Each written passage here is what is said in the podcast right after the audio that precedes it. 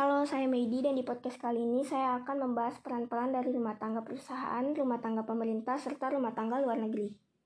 Pertama-tama saya akan membahas tentang peran rumah tangga perusahaan.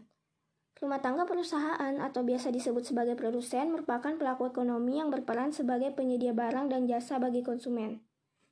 Rumah tangga produsen memproduksi barang dan jasa yang kemudian ditawarkan kepada konsumen atau pembeli. Lalu selanjutnya adalah peran rumah tangga pemerintah. Nah, pemerintah berperan sebagai pengatur atau regulator dalam perekonomian suatu negara. Pemerintah juga memiliki peran sebagai konsumen. Tidak hanya konsumen dan regulator, rumah tangga pemerintah juga bisa berperan sebagai produsen. Dalam menjalankan perannya sebagai produsen, pemerintah memproduksi barang atau jasa. Dan yang terakhir adalah peran rumah tangga luar negeri. Peran dari rumah tangga luar negeri adalah sebagai perdagangan internasional.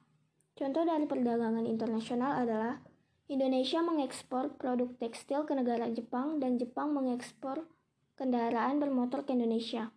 Dengan, transak dengan transaksi tersebut terbentuklah kerjasama antara Indonesia dan masyarakat Jepang. Kesimpulannya adalah setiap rumah tangga baik itu rumah tangga produsen, rumah tangga pemerintah, rumah tangga luar negeri pasti memiliki perannya masing-masing. Dan juga setiap rumah tangga tersebut saling berhubungan. Kita harus banyak belajar tentang hal itu. Sekian dari saya, terima kasih.